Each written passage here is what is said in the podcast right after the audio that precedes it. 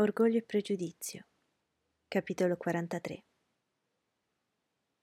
Mentre la carrozza si avvicinava a Pemberley, Elizabeth ne spiava con un certo turbamento l'apparire e quando finalmente entrarono nella proprietà, il suo animo era profondamente agitato. Il parco era vastissimo e comprendeva una grande varietà di coltivazioni entrarono da uno dei punti più bassi e per qualche tempo la vettura percorse un bosco stupendo che si stendeva su una vasta superficie. Elizabeth aveva la mente troppo presa per poter parlare, ma vedeva e ammirava ogni palmo di terreno e si compiaceva di ogni bella veduta. Salirono gradatamente per circa mezzo miglio e si trovarono finalmente in cima a un'altura dove il bosco cessava e da cui l'occhio spaziava su Pemberley House, situata sul lato opposto di una valle, dove la strada sboccava con una brusca curva. Il grande e bel fabbricato sorgeva su di un terreno rialzato che aveva per sfondo delle alte colline boscose, ai cui piedi scorreva un corso d'acqua che andava allargandosi senza aver tuttavia nessuna apparenza di artificio. Le sue rive non erano né regolari né abbellite di ornamenti leziosi. Elizabeth era entusiasta. Non aveva mai visto un posto così favorito dalla natura o dove la bellezza naturale fosse così poco sciupata dal cattivo gusto. Tutti ne erano incantati. In quel momento Ella sentì che essere padrona di una dimora come Pemberley non era poi una cosa da nulla. Discesero la collina, attraversarono il ponte e giunsero all'ingresso. E mentre osservava la casa, Elizabeth fu ripresa dal timore di incontrare il proprietario. E se la cameriera non fosse stata ben informata? Quando chiesero di visitare il palazzo, furono ammesse nell'atrio ed Elisabeth, aspettando la governante, ebbe tutto il tempo di riflettere con stupore sulla sua presenza in quella casa. Venne Mrs. Reynolds, la governante, una donna anziana dall'aspetto rispettabile, molto meno cerimoniosa e assai più gentile di come se l'era figurata. La seguirono nella sala da pranzo. Era una vasta camera di belle proporzioni, ammobiliata con squisito buon gusto. Elizabeth, dopo un breve sguardo, andò a una finestra per ammirare la veduta. La collina coronata di boschi, dalla quale erano discesi, sembrando per la distanza più scoscesa, costituiva un magnifico sfondo. Tutto il terreno era assai ben tenuto, tutto il paesaggio appariva magnifico. Il fiume, dalle rive verdi e fresche, si perdeva tortuosamente nella valata ed Elizabeth poteva seguirla a perdita d'occhio. Da ognuna delle finestre delle sale per le quali passavano, il paesaggio cambiava d'aspetto, ma il quadro era invariabilmente incantevole. Le stanze erano vaste e belle e la mobilia degna della ricchezza del proprietario ma Elizabeth vide, ammirandone il gusto, che non era né sfarzosa né ricercata, meno lussuosa, ma di un'eleganza più raffinata di quella di Rosings. E pensare che avrei potuto essere la padrona di tutto questo, si diceva. A quest'ora qui tutto mi sarebbe familiare, e invece di visitare questa dimora come forestiera, avrei potuto goderne come di cosa mia e ricevere i miei zii come ospiti. Si ritrasse sgomentata da quest'ultimo pensiero. Non avrebbe mai potuto essere. Gli zii sarebbero stati perduti per me. Non mi sarebbe mai stato concesso di invitarli.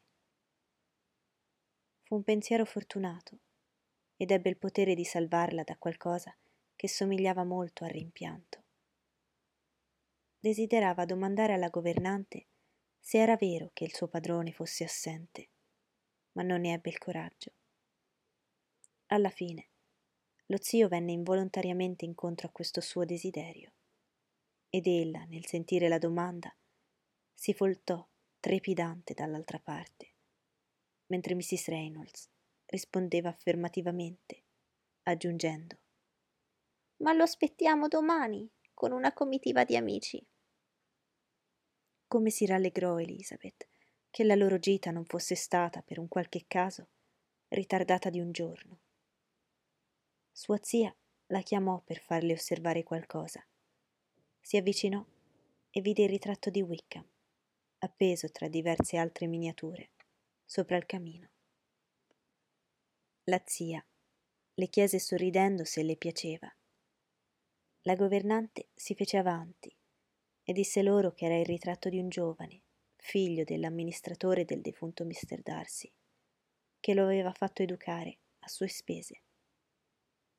Ora è nell'esercito, aggiunse, ma temo che non sia riuscito niente di buono. Mrs. Gardiner guardò sua nipote con un sorriso che Elizabeth però non poté contraccambiare. E questo, disse Mrs. Reynolds, additando un'altra miniatura. È il mio padrone. È molto somigliante anche. È stato fatto nello stesso periodo dell'altro, quasi otto anni fa. Ho sentito dire da tutti che è un bell'uomo, disse Mrs. Gardiner, guardando il ritratto. Ha un bel volto, ma tu, Lisi, puoi dirci se è veramente somigliante? Il rispetto di Mrs. Reynolds per Elizabeth sembrò aumentare quando sentì che conosceva il suo padrone. La signorina conosce Mr. Darcy? Elizabeth arrossì, rispondendo un poco. E non trovate, signorina, che è un signore molto bello? Sì, bellissimo. Quanto a me, non ne conosco di più belli, ma nella galleria di sopra vedrete un ritratto più grande e migliore. Questa era la camera preferita del mio defunto padrone, e le miniature stanno ancora dove le aveva messe lui. Ci teneva molto. Questo spiegò ad Elizabeth come mai vi fosse quella di Wickham fra le altre. Quindi Mrs. Reynolds attrasse la loro attenzione su di una miniatura di Miss Darcy, fatta quando aveva solo otto anni. Anche Miss Darcy è bella come il fratello? chiese Mrs. Gardiner. Oh sì, la più bella signorina che si sia mai vista. È così compita. Canta e suona tutto il giorno. Nella camera attigua c'è un pianoforte venuto apposta per lei, un regalo del mio padrone, Aspettiamo anche lei domani. Mrs. Gardiner, con il suo fare disinvolto e cordiale, incoraggiava la loquacità della donna con domande e osservazioni. E si capiva che Mrs. Reynolds, sia per orgoglio, sia per affetto, provava un gran piacere a parlare del suo padrone e della padroncina. Il vostro padrone sta molto a Pemberley. Non quanto vorrei io, sir, ma si può dire che passi più di metà del suo tempo qui. E Miss Darcy viene sempre per i mesi estivi. Tranne, pensò Elizabeth, quando va a Ramsgate. Se il vostro padrone si ammogliasse, lo vedreste ancora di più. Sì, signore, ma non so quando questo potrà avvenire.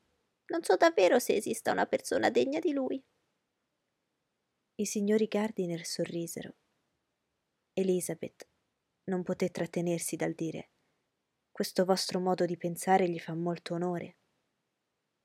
Non dico che la verità è quello che direbbe chiunque lo conosca, rispose l'altra.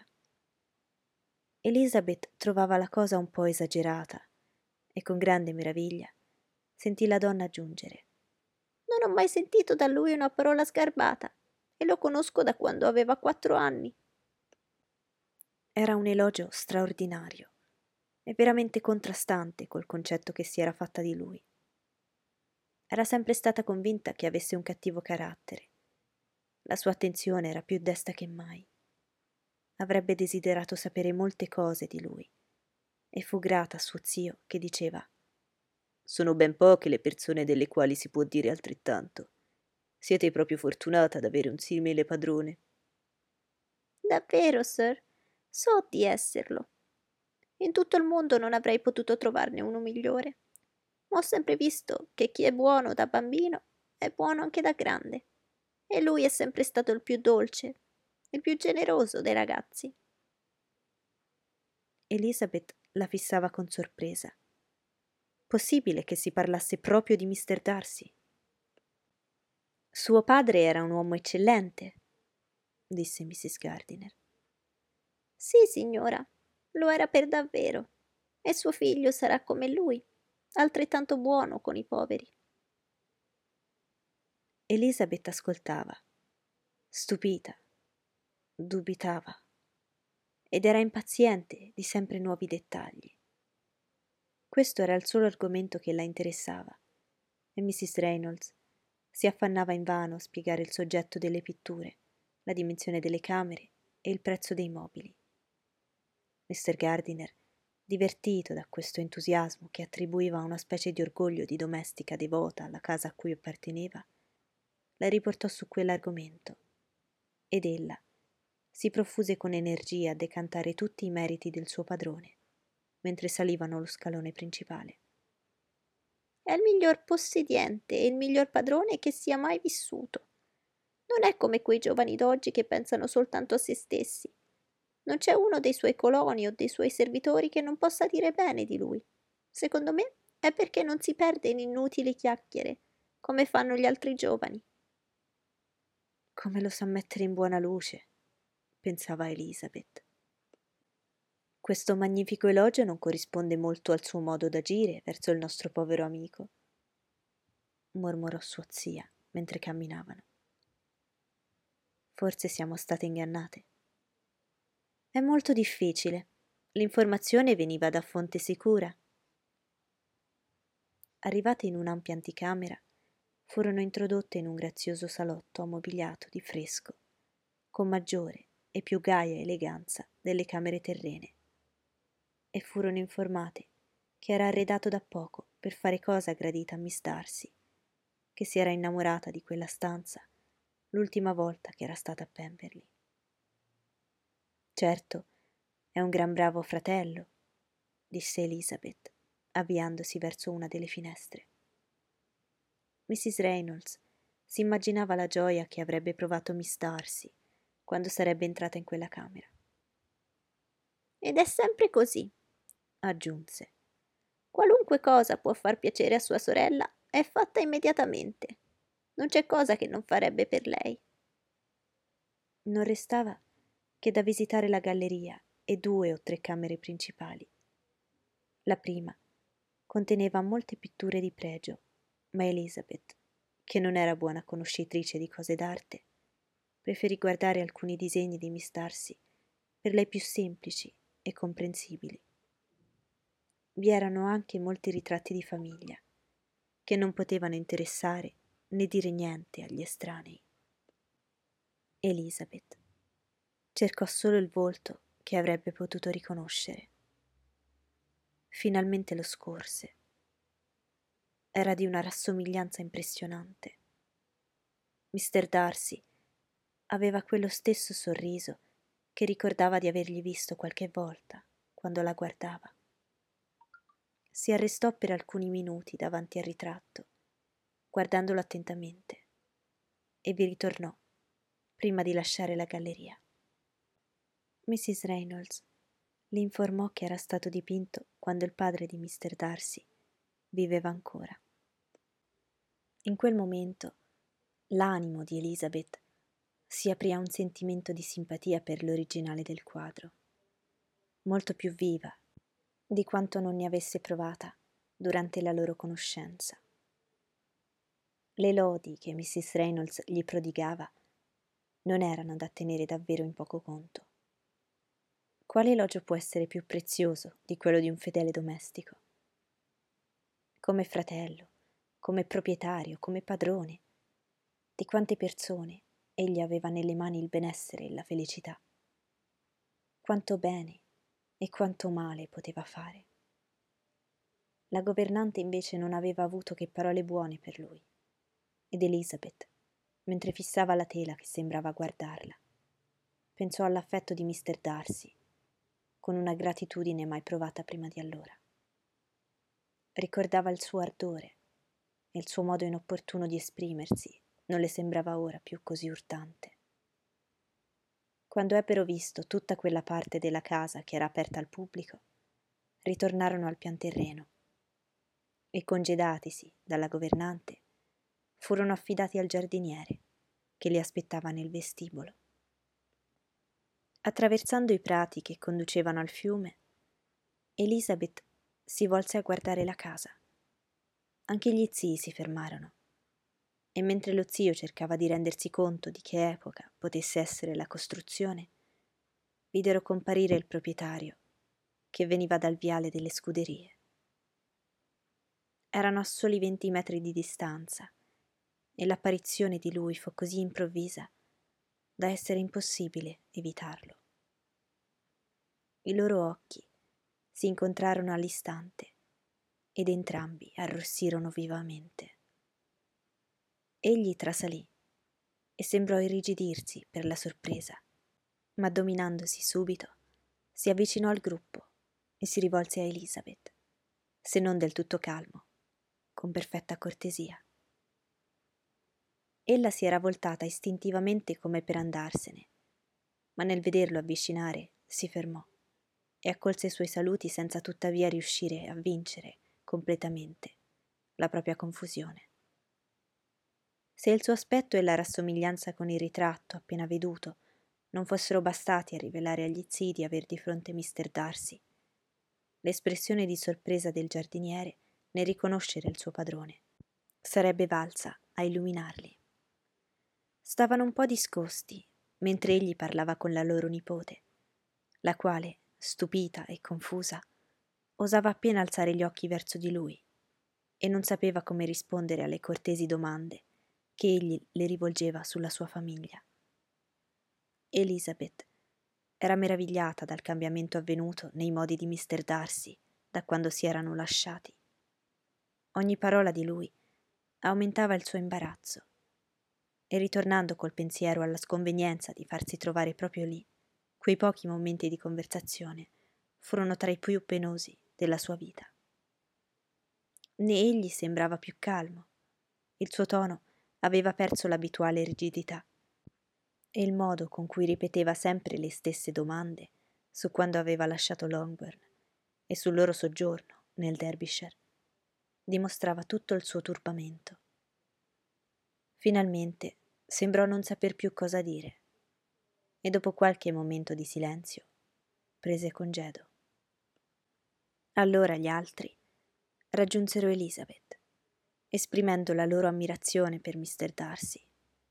Ma ella non sentì una sola parola e, tutta assorta nei suoi pensieri, li seguì in silenzio.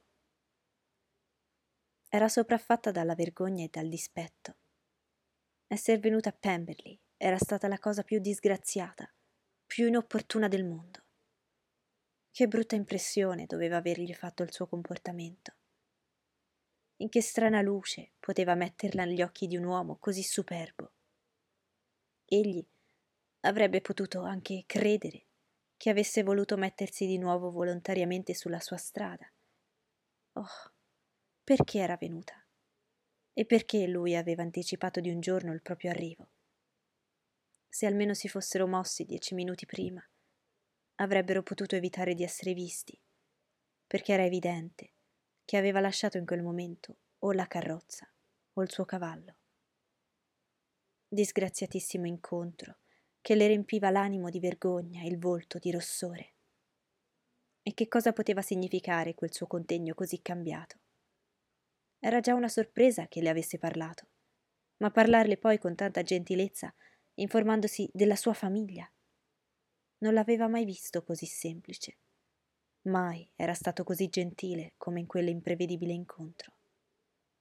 Che contrasto con l'ultima volta, quando si erano veduti nel parco di Rosings e le aveva consegnato la lettera. Elizabeth Non sapeva proprio cosa pensare, né come spiegarsi questo mutamento.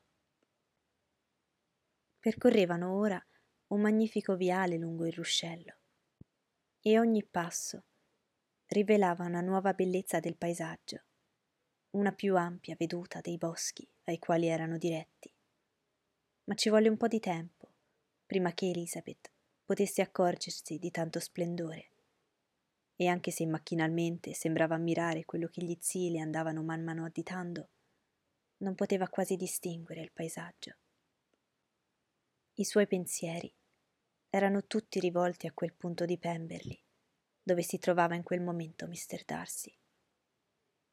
Avrebbe dato chissà che cosa per sapere le idee che gli passavano per la mente, che cosa pensava di lei, e se nonostante tutto gli fosse ancora cara. Forse era stato gentile perché gli era ormai indifferente. Eppure c'era nella sua voce qualcosa che non sembrava indifferenza. Non avrebbe potuto dire se si fosse mostrato contento o no di rivederla, ma certo l'incontro l'aveva visibilmente commosso. Finalmente i suoi compagni, ridendo della sua distrazione, la riscossero ed Elizabeth capì che era necessario riprendersi e darsi un contegno. Penetrarono nei boschi e lasciato il fiume per un tratto, salirono verso alcune collinette, dalla sommità delle quali, tra le radure, l'occhio si poteva spingere nella bella vallata, sulle opposte pendici coperte di boschi, e qua e là, sul serpeggiante fiume. Mr. Gardiner espresse il desiderio di visitare tutto il parco, ma temeva di non poterlo fare a piedi. Il rimanente della comitiva Ebbe un sorriso di trionfo quando gli fu detto che si trattava di un giro di dieci miglia. L'argomento fu decisivo e continuarono nel giro abituale, che li riportò dopo qualche tempo attraverso una boscaglia in discesa fino alla riva del fiume, in uno dei punti più stretti. Lo attraversarono su di un ponte rustico, in carattere col paesaggio. Era il punto più selvaggio incontrato fino allora. La valle si restringeva fino a lasciare solo lo spazio per il torrente e per uno stretto sentiero tra le spinose fratte che lo costeggiavano. Elizabeth avrebbe voluto esplorarne i meandri, ma attraversato il ponte e vedendo com'erano ancora lontani dalla casa, Mrs. Gardiner, che non era una grande camminatrice, non si sentì l'animo di proseguire e pensò soltanto a ritornare al più presto alla carrozza.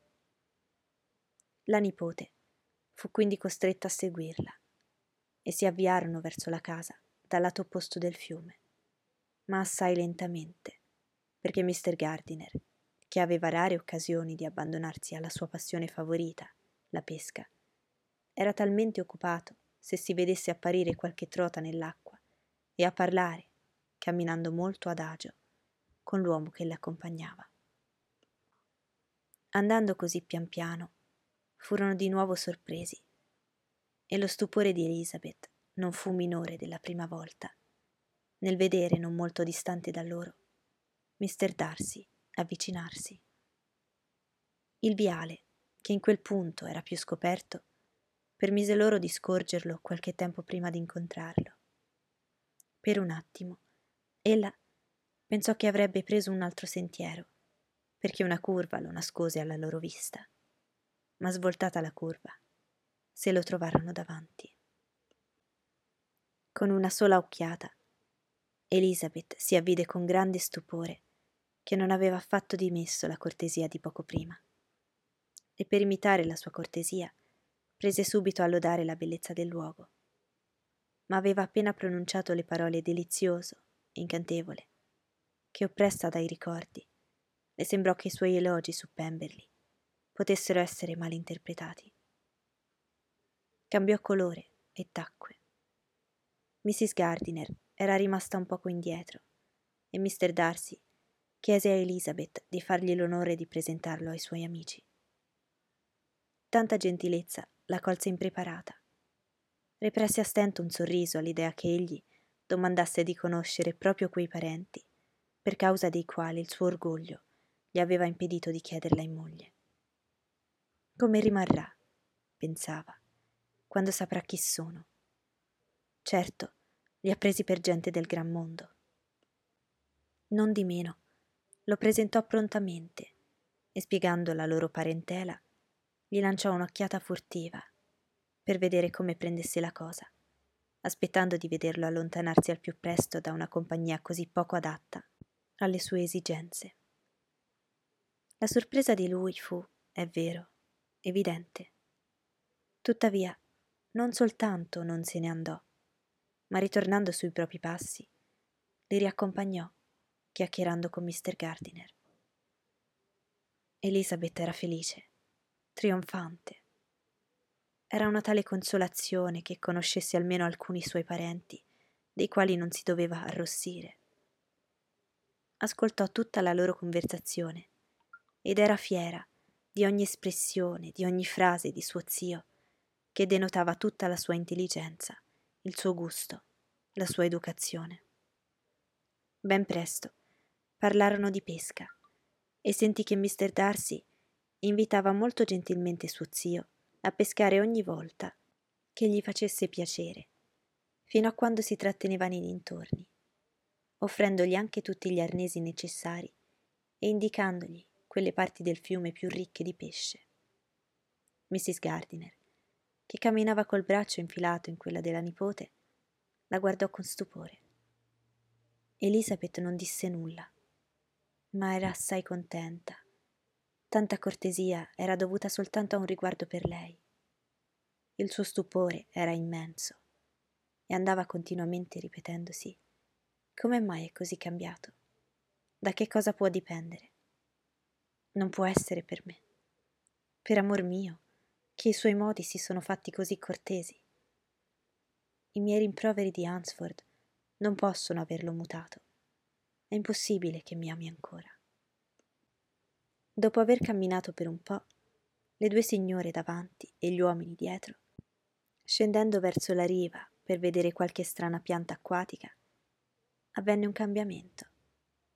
Mrs. Gardiner stanca del cammino fatto, trovò che il braccio di Elizabeth non era un appoggio abbastante e chiese quello di suo marito. Mr. Darcy prese il suo posto accanto alla nipote e si avviarono insieme. Elizabeth ruppe per prima il silenzio.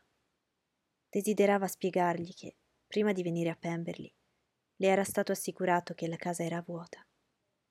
Osservò quindi che il suo arrivo era stato una sorpresa, perché la governante, aggiunse, ci informò che eravate aspettato solo per domani. E infatti, prima di lasciare Bakewell, c'era stato detto che non eravate ancora atteso in campagna. Darcy riconobbe che era la verità e che era venuto in anticipo sul resto della compagnia, avendo alcuni affari da sbrigare col suo fattore. Mi raggiungeranno domani, continuò e nel gruppo c'è qualcuno che avrà sicuramente piacere di rivedervi. Mr. Bingley e le sue sorelle. Elizabeth fece appena un cenno col capo. I suoi pensieri la riportarono immediatamente all'ultima volta in cui avevano parlato di Mr. Bingley. E a giudicare dalle espressioni di Darcy, anche i pensieri di lui non dovevano essere diversi.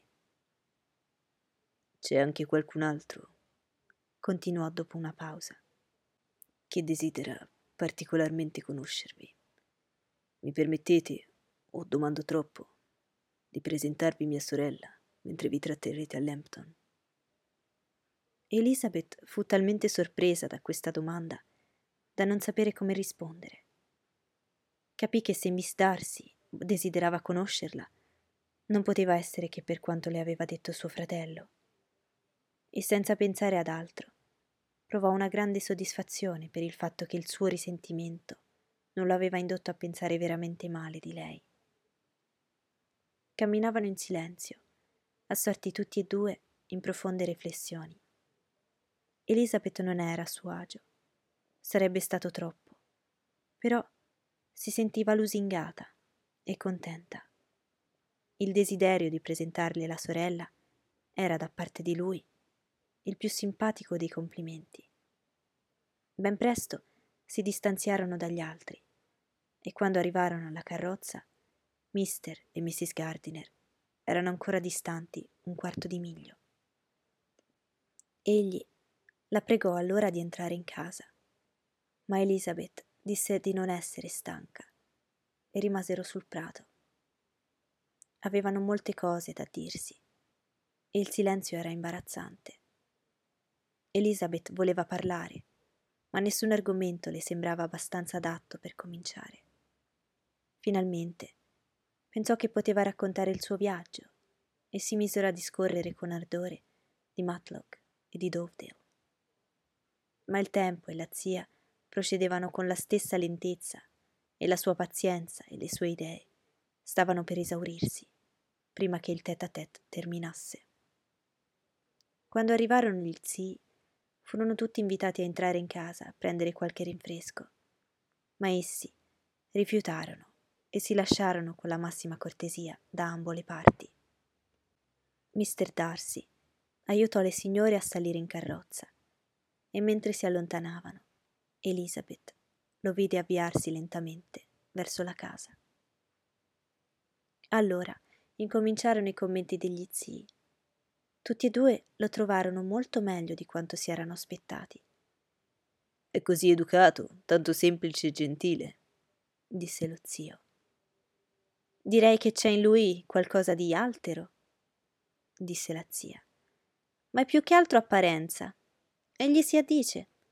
Posso dire anch'io, come la governante, che anche se qualcuno può trovarlo orgoglioso, io non ho notato nulla di simile. Sono rimasto sorpreso anch'io dal suo contegno verso di noi. Era più che cortese, veramente cordiale, e non c'era alcun motivo per tante premure. Conosci Elizabeth soltanto da poco tempo. Certo, disse sua zia. Non è bello come Wickham, o perlomeno non ha la sua espressione seducente, però quanto a lineamenti è perfetto. Come mai mi avevi detto che era così antipatico? Elizabeth si scusò come poté. Disse che già incontrandolo nel Kent le era piaciuto molto più di prima ma che non lo aveva mai visto così gentile come quella mattina. Ma forse è un po' originale nella sua gentilezza, continuò lo zio. Quei vostri grandi uomini sono spesso così. Non voglio quindi prenderlo in parola a proposito della pesca, perché un altro giorno potrebbe aver cambiato idea e farmi riaccompagnare ai cancelli della sua proprietà. Elizabeth pensò che avevano sbagliato completamente nel loro modo di giudicarlo ma non disse nulla. Da quello che abbiamo visto, proseguì Mrs. Gardiner, potrei pensare qualunque cosa, tranne che possa aver trattato così male Wickham. Non sembra certo cattivo, anzi, c'è qualcosa di talmente dignitoso in tutto il suo contegno che non dà certo l'idea di un uomo duro di cuore. Quella buona signora che ci mostrava la casa parlava di lui con un entusiasmo incredibile. Duravo perfino fatica a trattenermi da ridere ma si capisce che deve essere generoso. E questo, agli occhi dei dipendenti, è la più grande virtù. Elizabeth comprese che doveva dire qualcosa in difesa della condotta di Darcy verso Wickham, e perciò fece loro capire, con il maggior riservo possibile, che da quanto aveva sentito da comuni amici del Kent, il suo modo di agire poteva essere interpretato in maniera assai diversa e che il torto non era tutto da una parte come poteva sembrare, né Wickham era così perfetto come lo avevano tutti giudicato nell'Herefordshire. A conferma di ciò, raccontò dei compensi pecuniari che aveva avuto senza dare altri dettagli, ma assicurando che sapeva la cosa da fonte certa. Mrs. Gardiner rimase turbata e sorpresa. Ma poiché si avvicinavano ai luoghi dove aveva passato la sua giovinezza, dimenticò ogni pensiero di fronte al piacere delle rimembranze e fu troppo occupata nell'additare al marito tutti i posti interessanti dei dintorni per poter pensare ad altro. Malgrado la stanchezza per la passeggiata del mattino, Appena pranzato, uscì per ricercare le sue vecchie conoscenze e la serata fu dedicata al piacere di riannodare tante amicizie interrotte per lunghi anni. Gli avvenimenti della giornata erano stati troppo interessanti per Elizabeth perché essa potesse occuparsi dei nuovi amici. Non faceva che pensare e pensare con sempre rinnovato stupore alla grande amabilità di Mr. Darcy e soprattutto al suo desiderio di farle conoscere la sorella.